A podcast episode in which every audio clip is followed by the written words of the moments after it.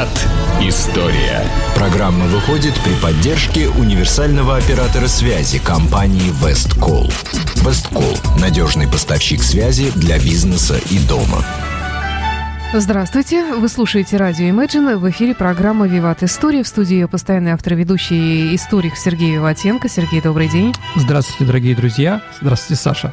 За пультом Александра Ромашова. Сегодня наш любимый выпуск программы, который происходит у нас четыре раза в год. Да. Ответы на ваши вопросы исторические. Все вопросы уже приняты. Прием вопросов на сегодня закрыт, но остается нам только начать отвечать на них. Э, обратите внимание, что программа теперь выходит на час раньше, в тот же день, во вторник, но на час раньше, в 2 часа дня она начинается. И сразу же отвечу на вопрос многочисленные наших слушателей по поводу подкастов. Вы можете заново подписаться в iTunes на ленту программы «Виват История». Мы разместили наши подкасты на, не на сайте под FM, а также дублируем теперь их на более быстром сайте podster.ru. И если вы поищите, то найдете, и это быстрая лента, подкасты будут грузиться у вас гораздо быстрее в iTunes. Прекрасно. Ну, а теперь переходим, собственно говоря, к ответам на вопросы. Да, Саша, сколько у нас? Много вопросов-то? Ну, достаточно, я думаю. Хорошо. Попытаемся на все ответить. Ну, ты так меня спрашиваешь, как будто ты их никогда не видел. Я Ну, же а тебе кто- их показывала. Ты знаешь, какие-то, да, у меня в глазах, как бы я количество не знаю, например. Ну, Может, ты почитала? Три страницы убористым Три почерком. страницы. Мгм. Александр, сейчас многие жалуются на то, что молодежь перестала читать. Но ведь книги появились на Руси относительно недавно. Что читали в России раньше, на что была мода, где брали книги? Ну, дорогие Вопрос друзья, размышления такой. ну да, скажем так, э, понимаете, мода на книги была в советское время. Больше, в принципе, она никогда не охватывала такое большое количество, потому что страна была безграмотная, дорогие друзья, это надо понимать. И только ликвидация неграмотности, только действия большевиков-коммунистов, которых мы сейчас любим критиковать, а вот, привела к тому, что люди стали грамотны, это раз. А во-вторых, книга стала а, объектом не то что наживы, но дефицита. Это тоже подталкивало людей.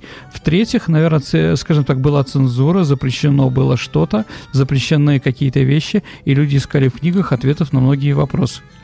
А, Вот, поэтому и читали в таком большом количестве, потому что это было, с одной стороны, модно, а с другой стороны, государство тоже желало, чтобы мы были грамотные и прочее. А, До революции читала интеллигенция и читали в основном, э, читало дворянство, что было понятно. А что читали? Ну, классику в основном. Еще раз, На смотри, французском языке. ну, она читала Ричардсона, да, если говорить о Татьяне Лариной, да.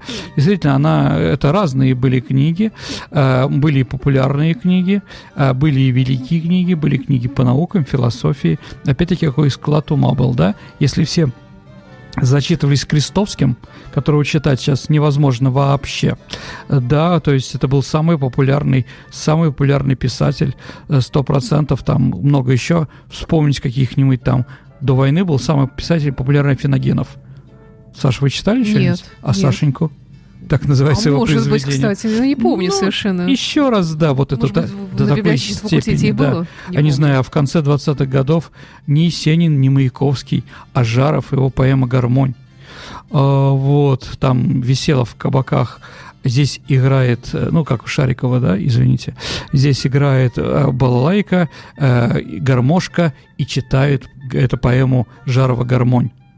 Ну, А, скажем, вот э, современники Пушкина, знали ли они, что Пушкин писатель, а не просто светский человек? Ну, Читали ли его? Давайте я напомню, дорогие друзья, а, что в лицее, на последнем году лицейской а, жизни, а, одноклассники произвели голосование, кто лучший поэт на курсе. И оказалось, что лучшим поэтом является Ильичевский. Ну, Саш, я тоже Ильичевского практически не читал. Ну, там, немножко в сравнении, да, с Пушкиным, понимаете. Вот, как бы, а Пушкин нет, Пушкина не считали лучшим поэтом. Он был неплохим там, да, ну, Ягозой, французом, как угодно. Вот, но поэт Ильичевский. И таких вещей в разное время было много. Это не хорошо, не плохо, как бы это нормально. Нам не дано предугадать, как слово наше отзовется, или поэта какого-то времени. Поэтому давайте посмотрим, что мы сейчас читаем, например, из э, пи- 50-х годов. Ну, не, не то, что в школе нас заставляет, там, типа, «Один день из жизни Ивана Денисовича», да, там, или, я не знаю, «Доктор Живаго». А, а не знаю. Поэтов еще слушают, там Висборн, который начал писать э, в это время, э, Бродского, который начал писать. Но сказать, что вот мы сейчас что-то читаем из того времени, что было интересно современно сейчас, ничего. Но разве обязательно должно быть современно и интересно сейчас? Нет, о том я говорю, о? Саш, я говорю о том, что Я вообще исчезает. живу мыслями в 19 веке. Умница. То, что, э, то, что, э, то, что было популярно в 50-е годы и считалось, ну, там, 60 лет назад, да, считалось нетленкой, да, сейчас это не является ничего. Действительно, мы не можем сказать с вами честно из нашей отечественной произведений, что вот у нас осталось от этого, да. От советского времени, ну, не знаю, тоже достаточно спорный вопрос. Но, может быть, только военные какие-то книги, потому что они Конечно. вне, вре- вне времени. А так какая-нибудь художественная литература... Саша, вы помните, как был популярен Альтис Данилов? Такое произведение. Ну, по версии него в начале 80-х это считался вторым мастером Маргаритой. А вот, сейчас кто-то его читает, кто-то об этом знает, хотя неплохая, неплохая книга. Опять-таки, если бы не напомнили о наших поэтах телевизионным фильмом, да, про Евтушенко, Рождественского, да, про Беллу Ахмадулину, вряд ли бы тоже сейчас читали. Я очень часто бываю на Крупе, это не только твой институт, Я тоже там бываю вот, часто. да-да-да. Книжный рынок Книжный знаменитый. рынок в Санкт-Петербурге, да. А, Вот, и я покупаю, я смотрю, какие книги у нас появляются. Да, вот благодаря этому телесериалу снова возник интерес к Роберту Рождественскому, например, Андрею Вознесенскому. Ну, я тебе хочу сказать, что я не знаю, как сейчас, но раньше все, во всяком случае, более или менее интеллигентные люди выписывали журналы «Нева» Да, да. и много других то Звезда. Новый да. мир, да, Да. наш современник. И там печатались Знамя. великолепные авторы, не только советские, но и зарубежные. И с продолжением это было как сериал. То есть Мгм. через месяц можно было прочитать продолжение романа какого-то. А, а с другой стороны, с другой стороны, друзья, вот посчитайте, действительно, неужели в 70-е годы, где-нибудь там в Сайгоне или еще где там можно было какой-то рюмочный, коллеги считали Довлатова шикарным писателем, который переживет себя. Ну, неплохой, остроумный, молодой человек. А чтобы он был писатель, нет. И никто об этом даже не думал и не представлял. Ну, наверное, кроме него. Вот он приехал за границу и сделал себе карьеру. Опять-таки, он стал популярен, и мы действительно его открыли. Он действительно очень хороший писатель. Во всяком случае, региональный, местный. Хорошо, тогда перейдем к следующему вопросу. Он, может быть, тоже немножко связан э, с предыдущим про советское время. Да. Андрей, сейчас принято ругать и даже высмеивать все советское. Скажите, что было хорошего в Советском Союзе? Что должен знать и гордиться этим каждый россиянин, даже тот, кто там не жил, рожденный, скажем, после 91 года? Ну, давайте так, чем гордиться победой в Великой Всеобщая Отечественной войне? Подождите, второе гордиться Гагарином. Вот, Да, наверное, как безусловно. бы, да, два вопроса. Это на все времена, хотя сейчас нам пытают убрать, э, скажем так, Великую Отечественную войну. Наша интеллигенция и чужие там, да, все время придумывают разные э, поводы принизить результат. Это великая победа, господа. А, вот, а, конечно, Гагарин. Гагарин это, ну, наше все, я считаю. С такой улыбкой, такой открытый человек, да, и так вот мы из непонятно какой страны неожиданно поднялись в космос. А, вот. Чем гордиться? Да, всеобщая грамотность, бесплатное Электрифи- образование. Электрификация. Электрификация, всей бесплатное страны. образование, Да. а, безплатное здравоохранение, Здравоохранение. по-настоящему, дорогие друзья, бесплатное, да, который, да, обязательное среднее образование, два выходных дня в неделю, это мы придумали, нас от этого ненавидят и в Европе и в Америке, потому что они вынуждены тоже все это перенять, социалку определенную, а, с чем еще можем гордиться? Уверенность в завтрашнем дне. Ну, это вот мы можем гордиться, да, уверенностью в то время, да, это Да. правда. Это правда. Э, не было какой-то страха по потере работы, например. Потому что одну работу потеряешь, найдешь другую. Я работал на пролетарском заводе, ну, чтобы поступить э, в гуманитарный идеологический факультет исторический, надо было быть рабочим. И вот я поступил на пролетарский завод, специально выбрал такое название. И вот там была история, как выгнать какого-то алкоголика. Практически его невозможно было выгнать. Он пил и прочее. А чем его можно, извините, да, а, скажем так, э, прищутить? Да ничем. Но выгонишь его, он перейдет через через дорогу и будет работать на другом заводе, Мгм. таком же, где написано «принимает всех подряд». Так они занимались. Да, я действительно у- уверен, в завтрашнем дне точно была. А влияла ли она на производительность труда, на более такие вещи? Нет, не являлась. А, вот. Дальше что еще можно сказать? Ну, наверное, наверное, и все. Потому что, ну, опять-таки, индустриализация, были они и в других местах, какими усилиями, со сколько лет это было, прочее. А как же балет?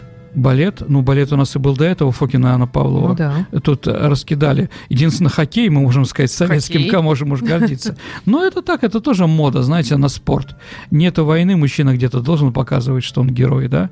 Помните, как там в э, Руслане Людмиле? Герой, я не люблю тебя. А, Вот, да. Ну вот, э, как бы и все, наверное. И все, Нет, это я думаю, что если повспоминать, то можно еще кое-что Я вспомнить. согласен, дорогие Например, друзья. то, как люди жили, не было какой-то межнациональной Да, э, естественно. распри никаких Вот не было. Правильно, Саша, абсолютно вы правы. Интернационализм был на самом деле. Не было никаких разделений национальности. Все были едины практически, да.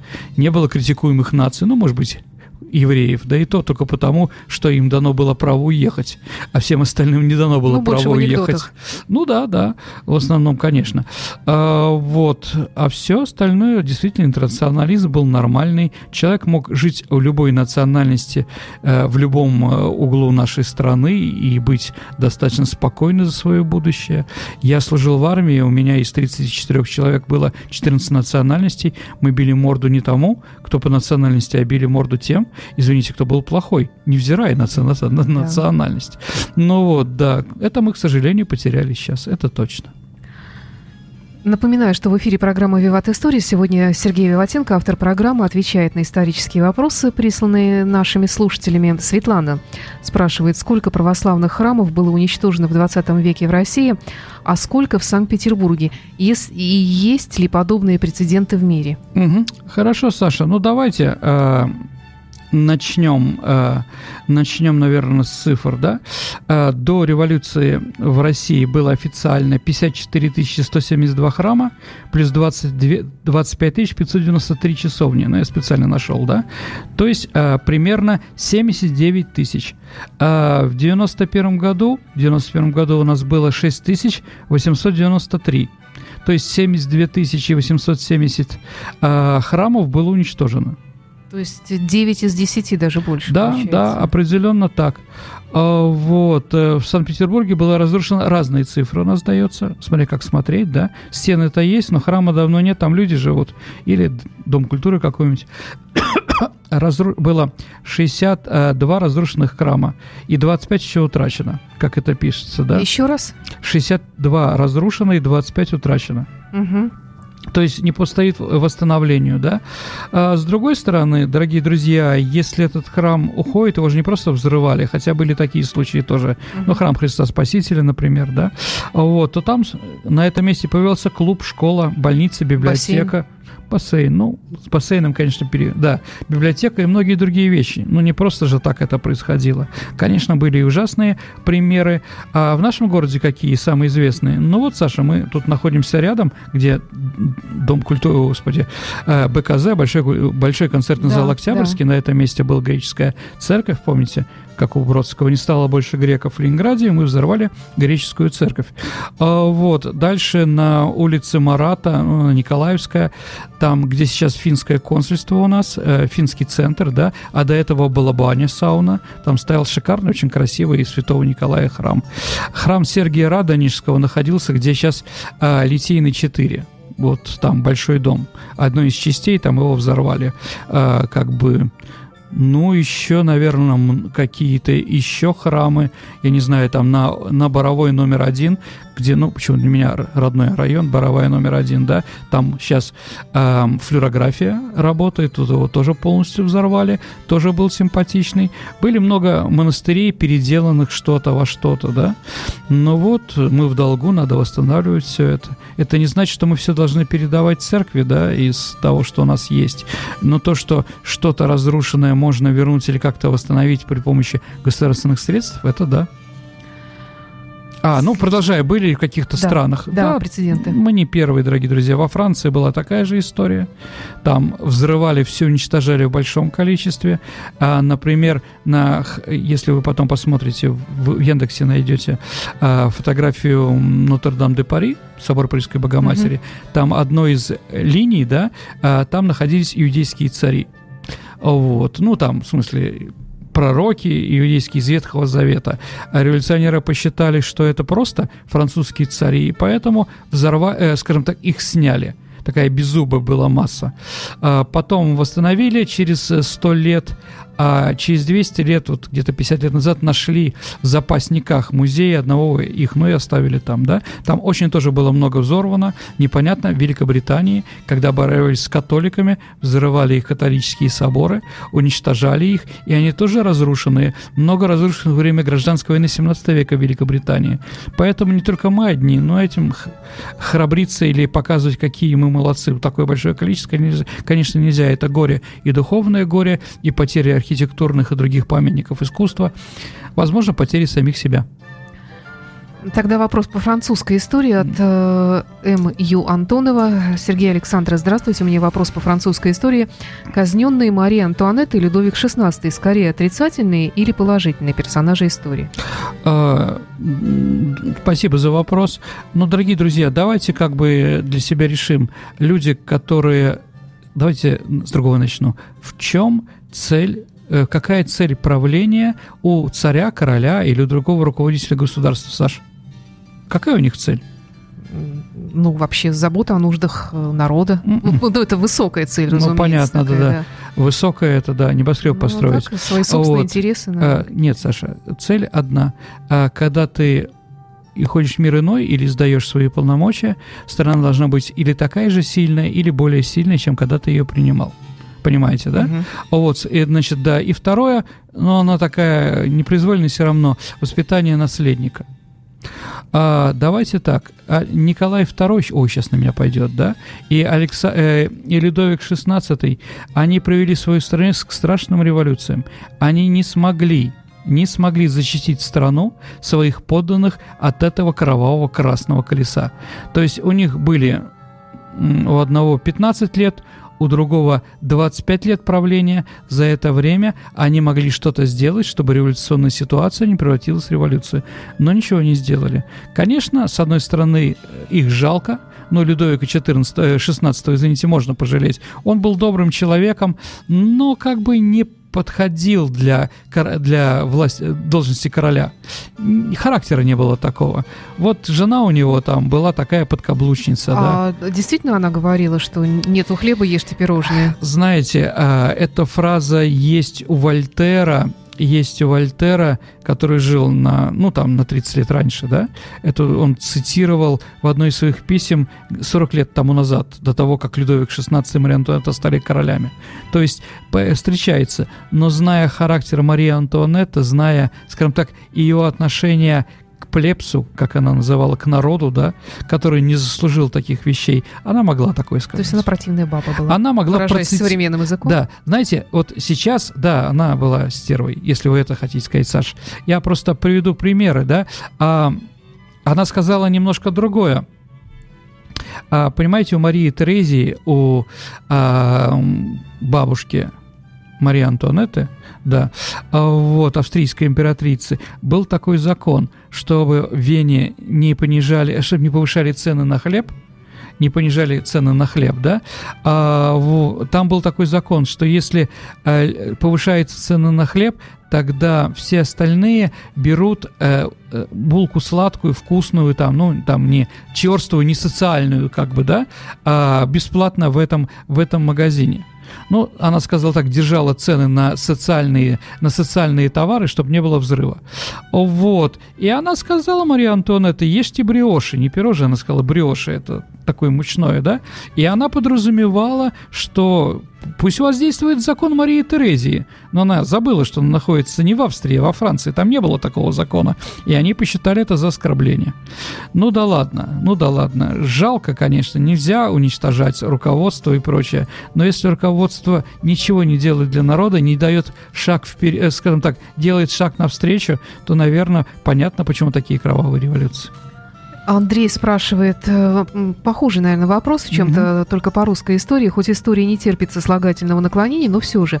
Как вы думаете, смог ли такой слабый царь, как Николай II, победить фашистов в Великой Отечественной войне? Ну нет, конечно бы не смог. Но давайте так, сразу уберем. Конечно, не было войны бы, с, наверное, с немцами, потому что, а, а, скажем так, э, ну, не было бы крестового похода против коммунизма понимаете, да? Ну, русские вещи там, может быть, но крестового похода против коммунизма не было, да?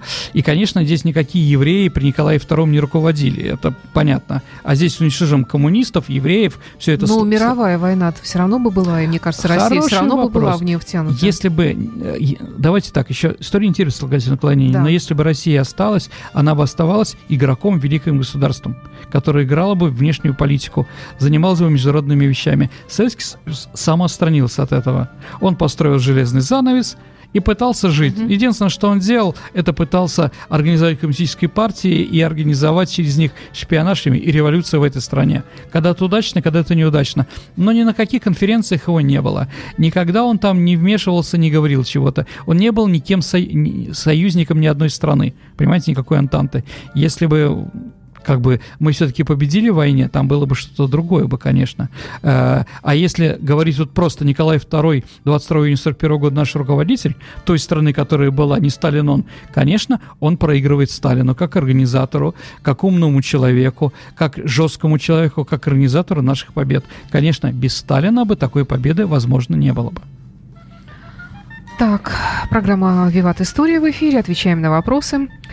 Максим, до какого времени немцы оказывали сопротивление после окончания мировой войны? Второй мировой, наверное. Да.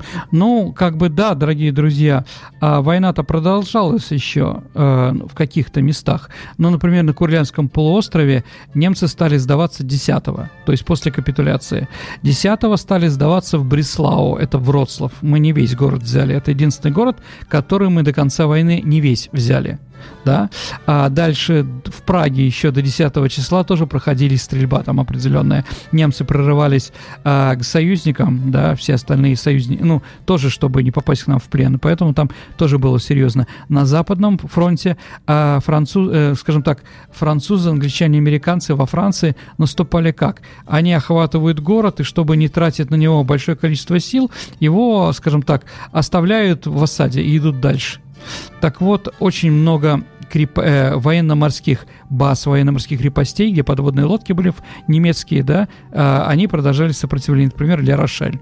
То есть осада Ля Рошеля была не один раз, а вторая, он пал, по-моему, 14 мая, да, а каки- каких-то местах немцы еще постреливали какие-то подразделения и вплоть до июня.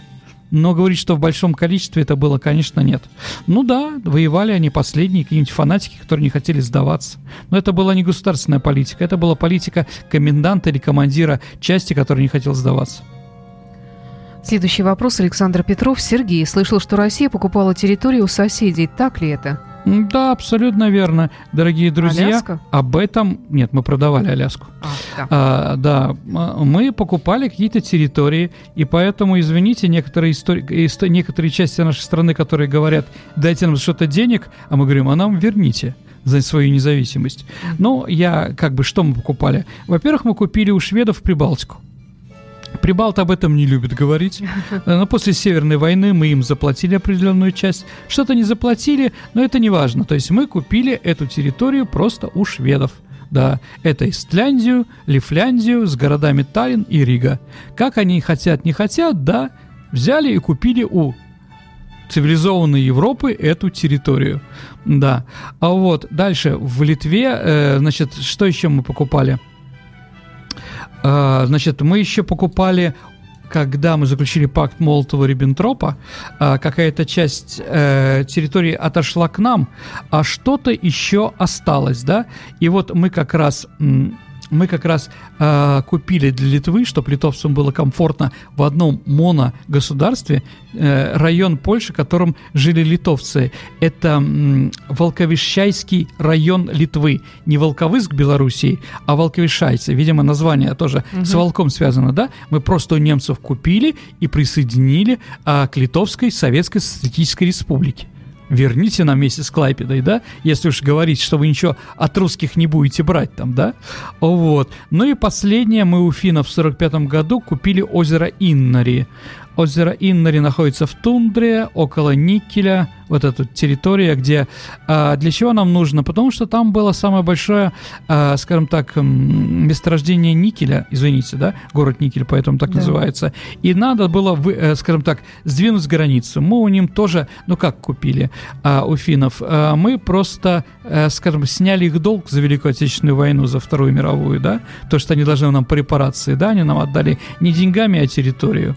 Но вот, наверное, самые такие крупные ну, а разговоры там про Среднюю Азию, когда мы что-то там покупали, или у какого-то хана на Кавказе, этого было очень много, было и разного. Но вот это вот как бы, что нас европейцы не любят. Да, любопытно.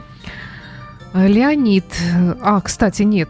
Тогда вопрос, а сами европейцы у кого-нибудь сейчас что-нибудь, э, ну, вообще вот в последние, скажем, 50 лет покупают друг у друга? Слушайте, сейчас, конечно, ничего не покупают уже, да, но, в принципе, передают, ну, мы заставили поляков передать все-таки Тешинскую область Польши в 1938 году, дорогие друзья, а, как известно, был Мюнхенский сговор, по которому поделили Чехословакию, да, какие-то части отошли. Так вот, в этом разделе участвовали поляки, они захватили город Тешин, а, вот, он сейчас находится в Словакии.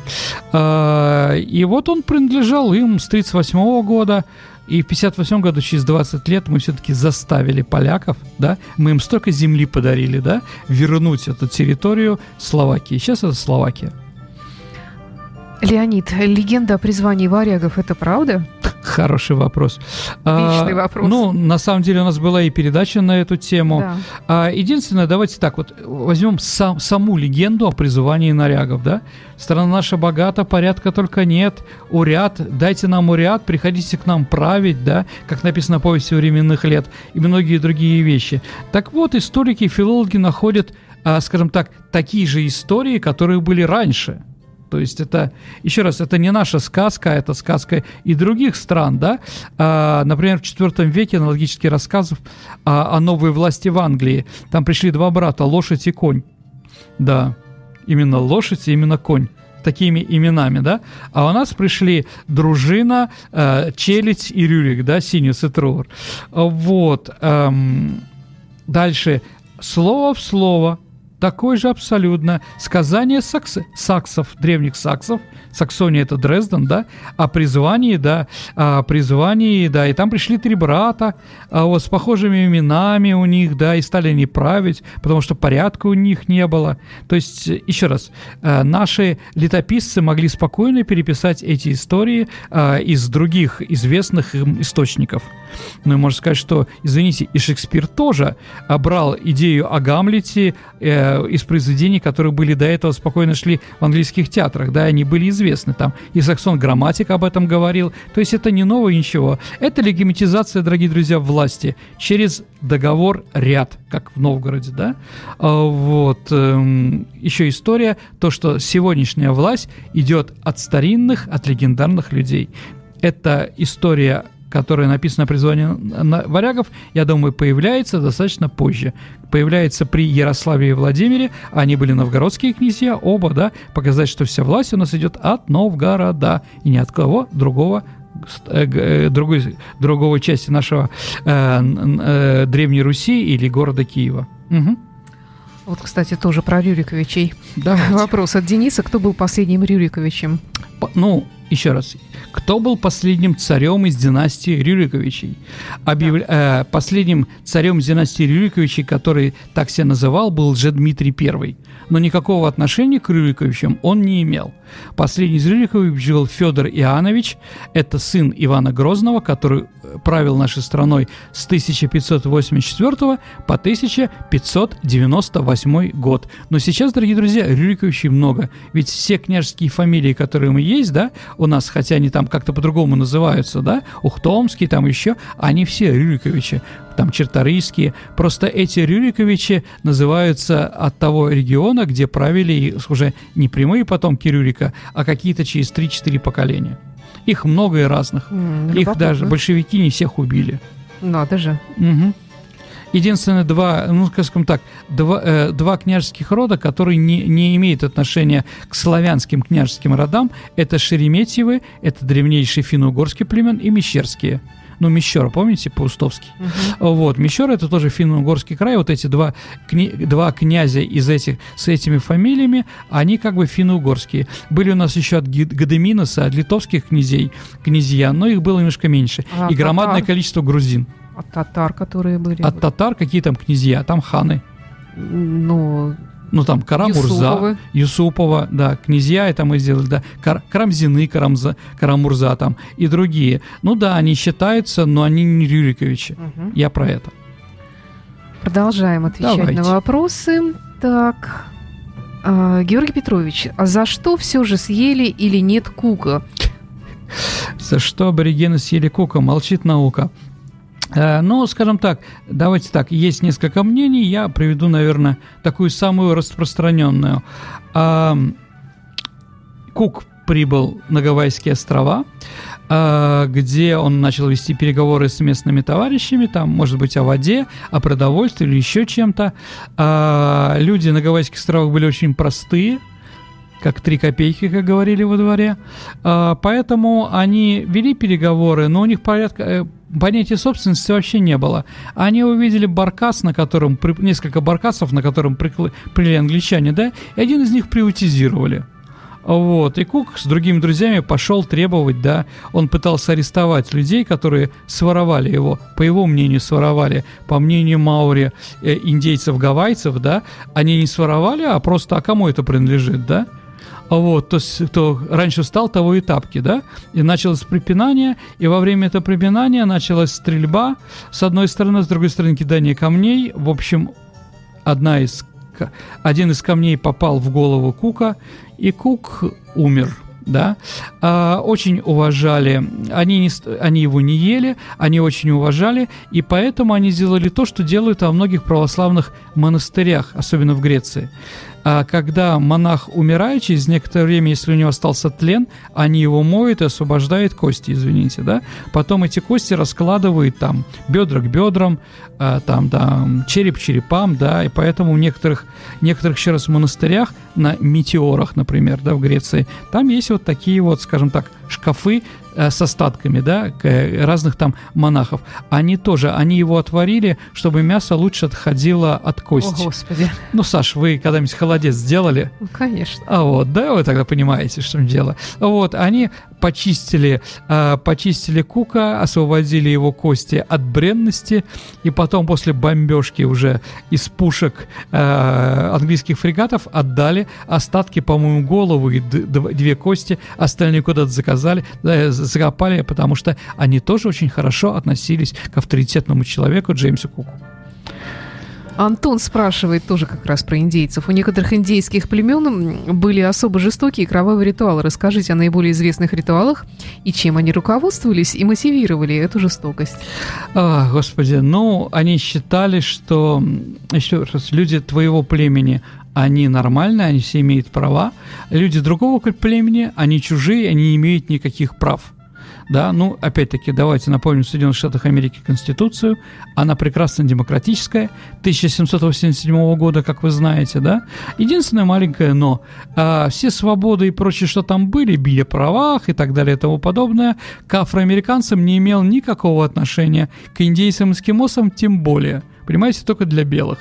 Все остальные в то время не воспринимались как люди, да, поэтому их нужно было убить в большом количестве, пороть, да, ну смотрите фильм Тарантино, они веселые про это. Вот, если говорить про майя и прочее, то там также, также, если, да, человек из другого племени, то можно делать что угодно. И надо же у- ума- ми- э, э, как-то богов, да, военнопленными там. Я не буду говорить здесь, там дети до 18 лет нас слушают, наверное. А Вот, поэтому скажу, что это было очень жестко, а, серьезно и очень пугливо для европейцев, которые это видели и описывали. Вот. Поэтому говорить о том, что там были великие цивилизации, с одной стороны, были великие, они знали календарь, они знали ноль, они могли строить громадные свои храмы и пирамиды, но с другой стороны, была жестокая, очень страшная, э, скажем так, каннибальская, да, э, вещь, да, и они там, скажем так, вот Карфаген, да, э, ну, не, если не имеет отношения, но тоже напрямую. В Карфагене главный бог был э, сатана Мол, э, Молох, да, они ему, э, скажем так, подчинялись, да, поэтому, с одной стороны, жутко с ними поступили римляне, а с другой стороны, правильно, что они уничтожили вот такие вот плохие культы. А, кстати, вот еще от Георгия Петровича вопрос да. опять сослагательный такой. Ну, а что хорошо. было бы, если бы в гражданской войне США победил Юг? Слушайте, ну Юг не мог победить в принципе, потому что, ну, если только им бы не помогли бы, не высадились союзники, там, англичане, еще какие-то.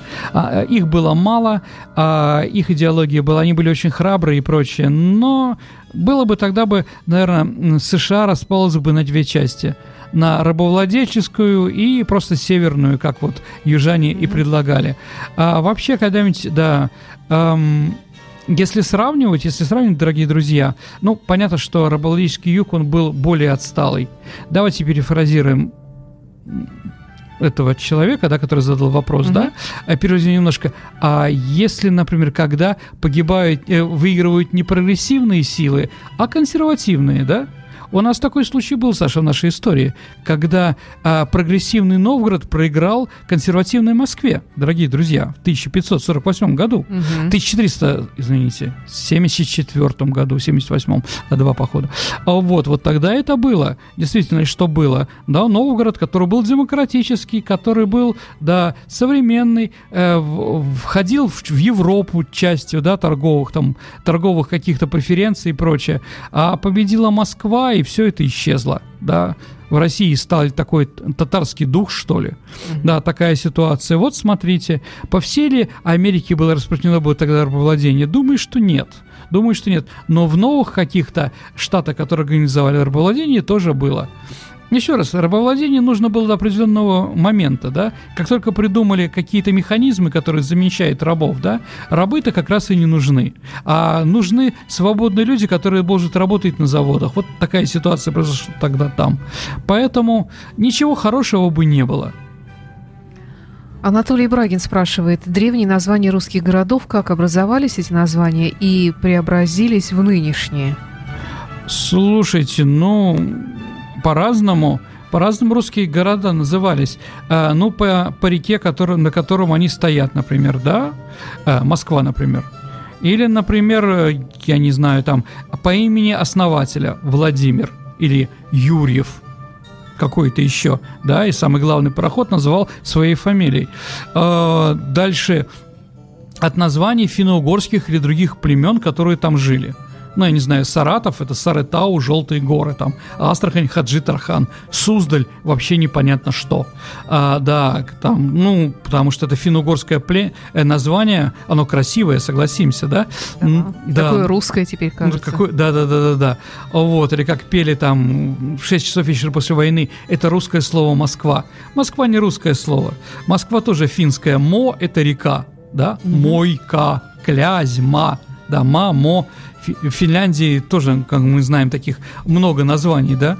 Ну, вот так вот назвали какие-то люди, которые там жили. От них произошло и название. Новгород тоже, понятно, новый город.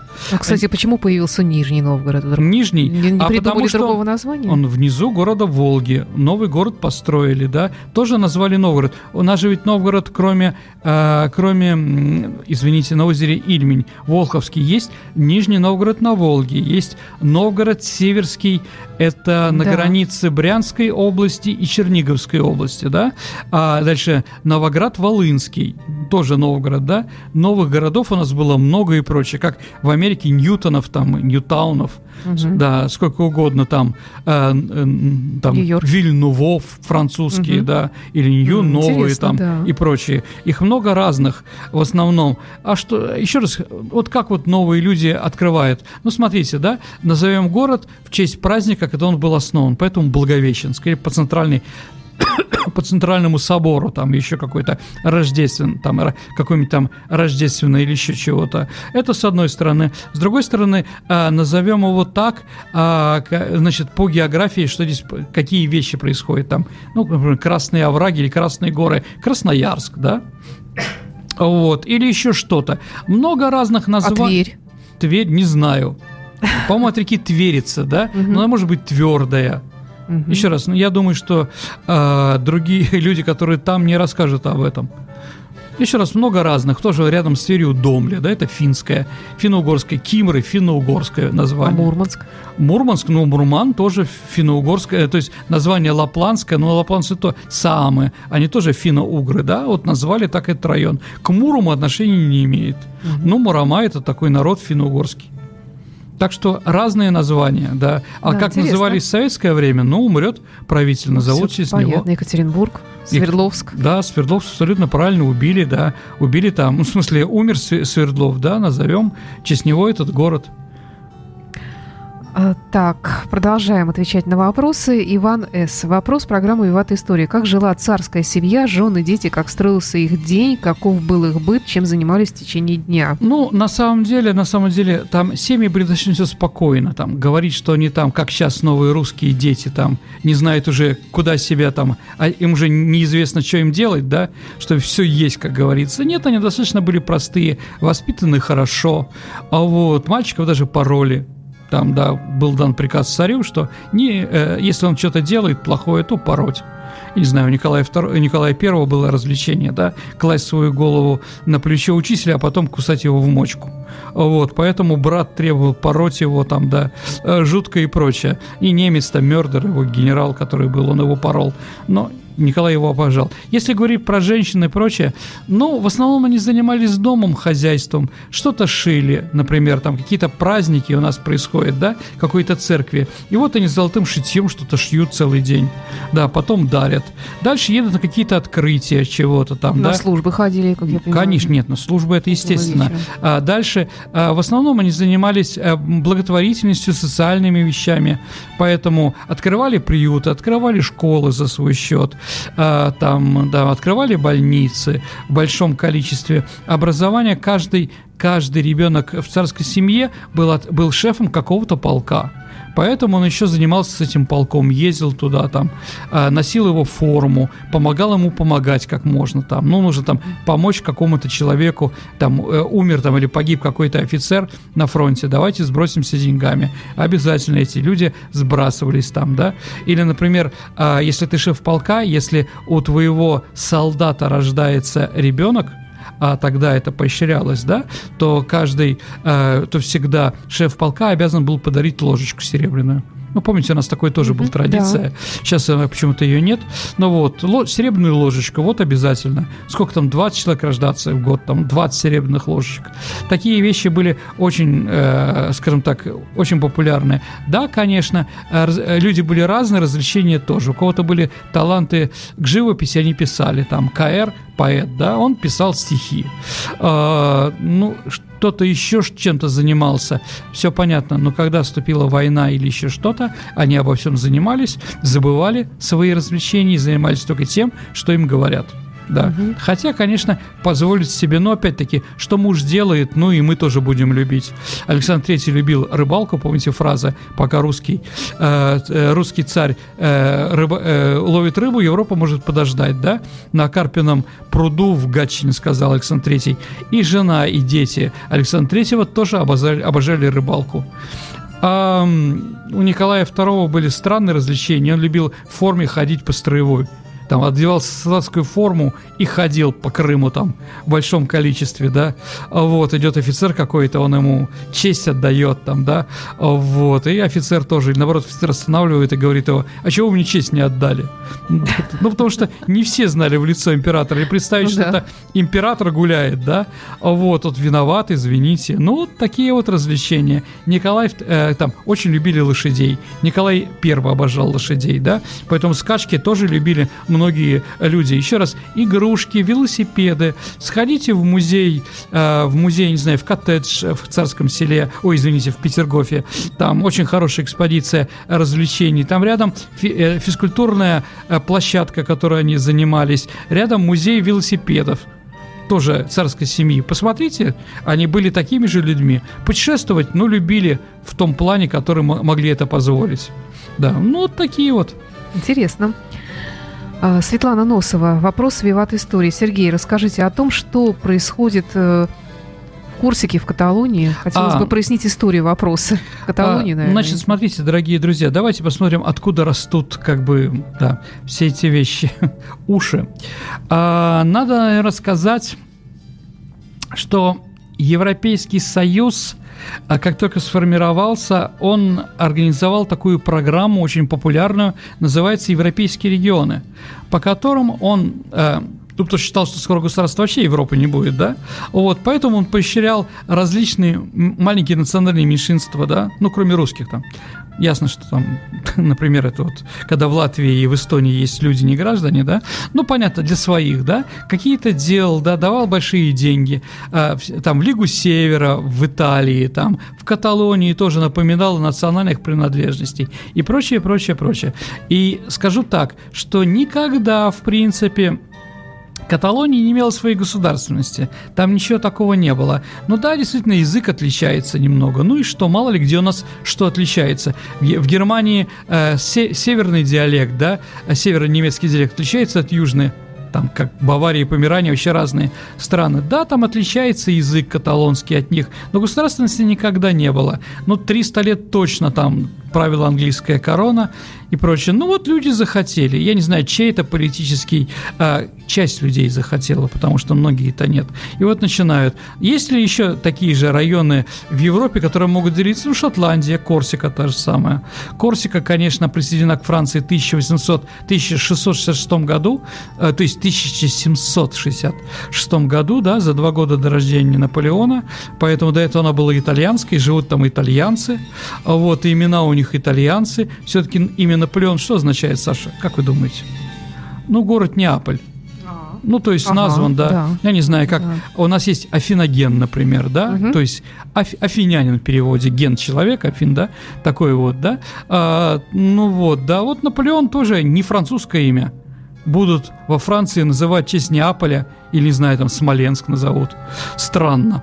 Вот, да, что-то свое, там Марсель, Леон, имен, имен сколько угодно во Франции.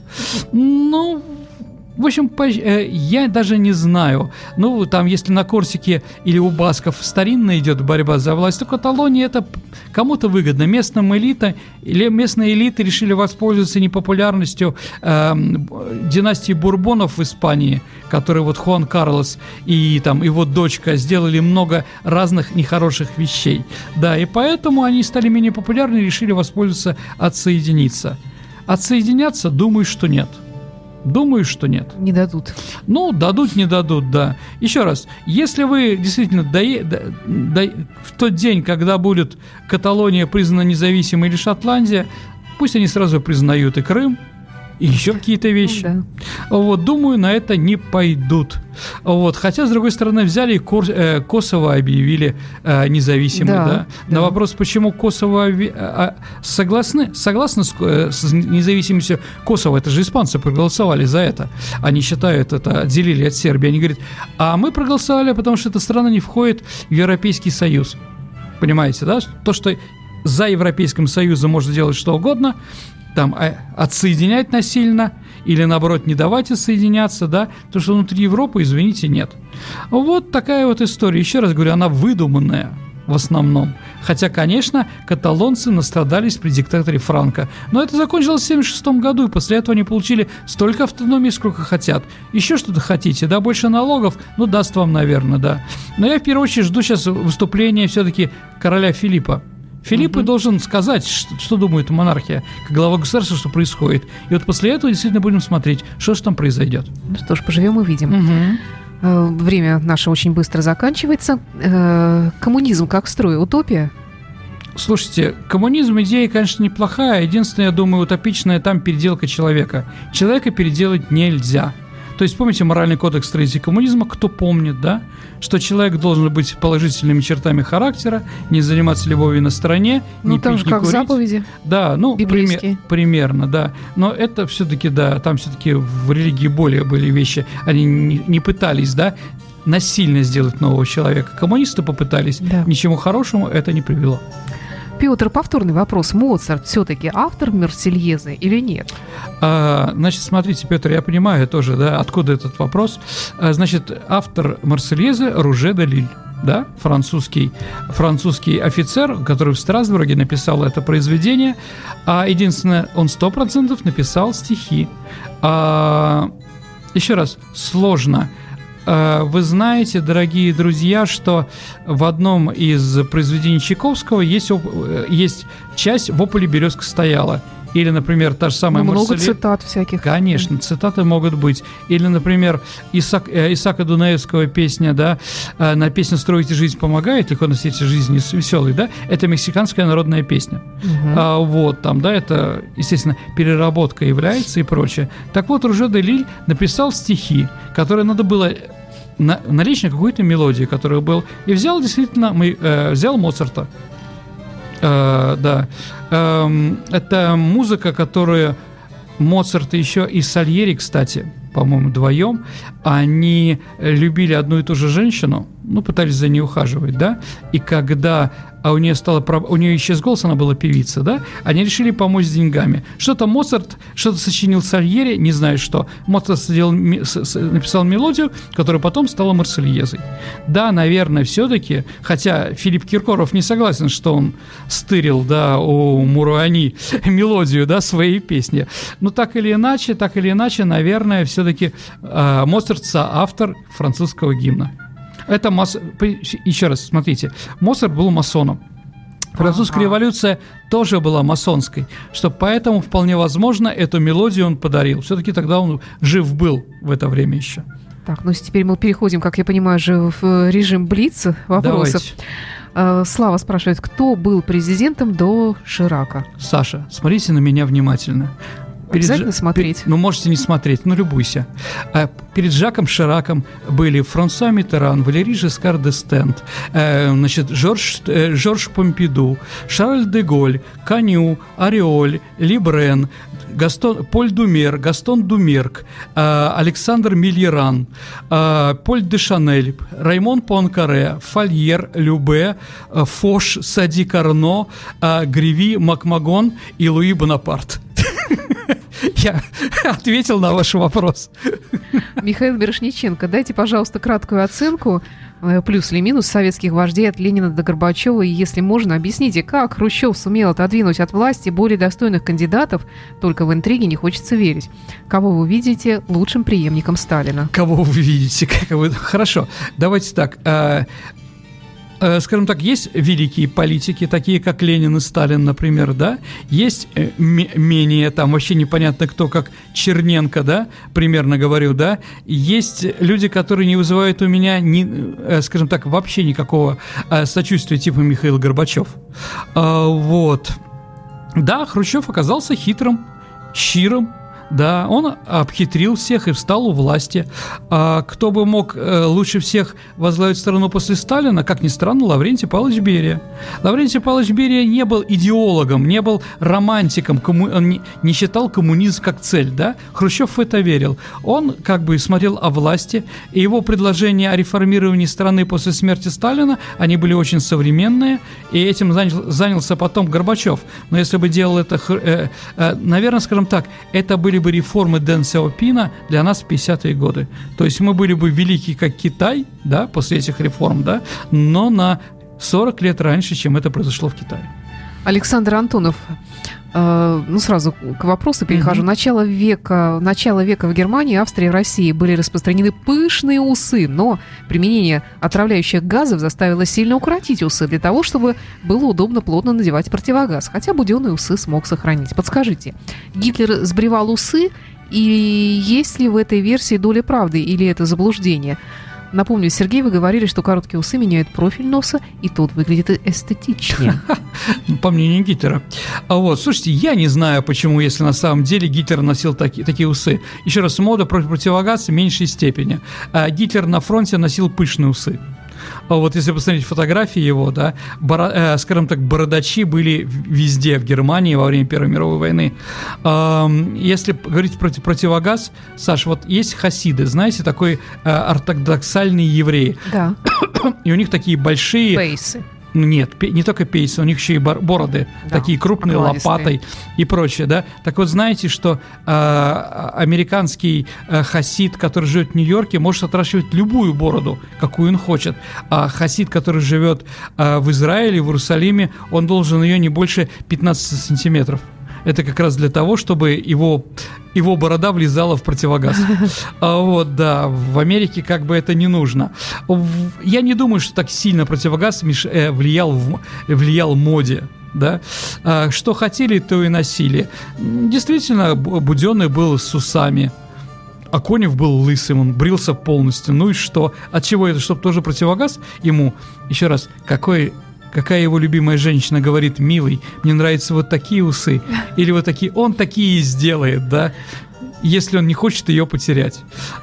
Константин, сделайте, пожалуйста, программу про Николая Гумилева и идею пассионарности. Ой, я попытаюсь, это, это сложно. Очень, я... Да, сложно, действительно. Угу. Можно взять, это... почитать и ответить на какие-то конкретные вопросы по книгам. На, давайте так, я об этом думаю, но пока не созрел. Алдар Доржиев спрашивает вас, Сергей, каким вам видится будущее нашей страны через 20, 30 и через 50 лет? Слушайте, не знаю, Алдар. Э, все от вас зависит. Если будете рожать э, больше трех, э, трех детей, да, и желательно мальчиков, да, страна будет великая, да. А если будем рожать, как в Эстонии, то извините, да, и не жалко нас будет. Э, это про то, что про то, кто у нас тут будет жить, да. А с другой стороны, я думаю, э, если извне и внутренне э, не будет каких-то проблем, мы сохранимся как великая держава. Зависит от руководства. Вопрос такой. При выборе книги по истории как документального, так и художественного жанра, каких авторов можно рассматривать, а каких категорически нельзя? Постоянный вопрос. Вот э, на самом деле, программы. дорогие друзья, да, ну, Пикуль, да, а все ли у него правда то, что он пишет, нет. Но он патриотических позиций, он пишет красиво и интересно. Александр Дюма тоже. Читайте их. Они там навыдумывали, конечно, что-то, но как литература это интересно. А если говорить про настоящих историков, еще раз, не люди, которые объявляют себя историками, да, а, а те, кто закончили исторические факультеты, профессиональные ими были. Они закончили, там, не знаю, Корабелку, например, да, вот как тут некоторые сейчас, а, то читайте, наверное, учебники под редакцией. Я объясню, чем они отличаются от авторов, да. Есть учебник, не знаю, Троицкого, очень приличный, хороший историк. Есть еще кого-то, Павленко или кого-то еще. Их много разных, да, но это субъективный взгляд. А когда под редакцией, например, под Фраянова, Игоря Яковлевича Дворниченко, Абдулла Хамидовича Даудова, да, это деканы, директора исторического факультета. То есть они следят, чтобы в этой книге не они лично пишут, а, например, человек, который занимается Киевской Руси, пишет главу про Киевскую Русь. Человек, который занимается Великой Отечественной войной, пишет, э, профессор, доктор наук, пишет про Великую Отечественную войну, да. Вот под редакцией вот это читайте. Это интереснее, да, это более правдиво. Ну, на сегодня тогда все. Это была программа ответов на вопросы да, исторические. 55 минут, рекорд. Да, да. Э, Еще тут кое-что осталось, но будем постепенно отвечать. Да, конечно. Э, спасибо, друзья. Еще раз напомню, что программа теперь выходит на час раньше в эфире. Но насчет подкастов я сказала в самом начале программы, что вы можете перезакачать ленту, и она будет скачиваться у вас быстрее в iTunes. Сергей Ватенко, историк, постоянно ведущий программы за пультом Александра Ромашова. Спасибо и до встречи в эфире. До свидания, дорогие друзья. Программа выходит при поддержке универсального оператора связи Весткол. You're living magic. Radio Imagine. Radio Imagine.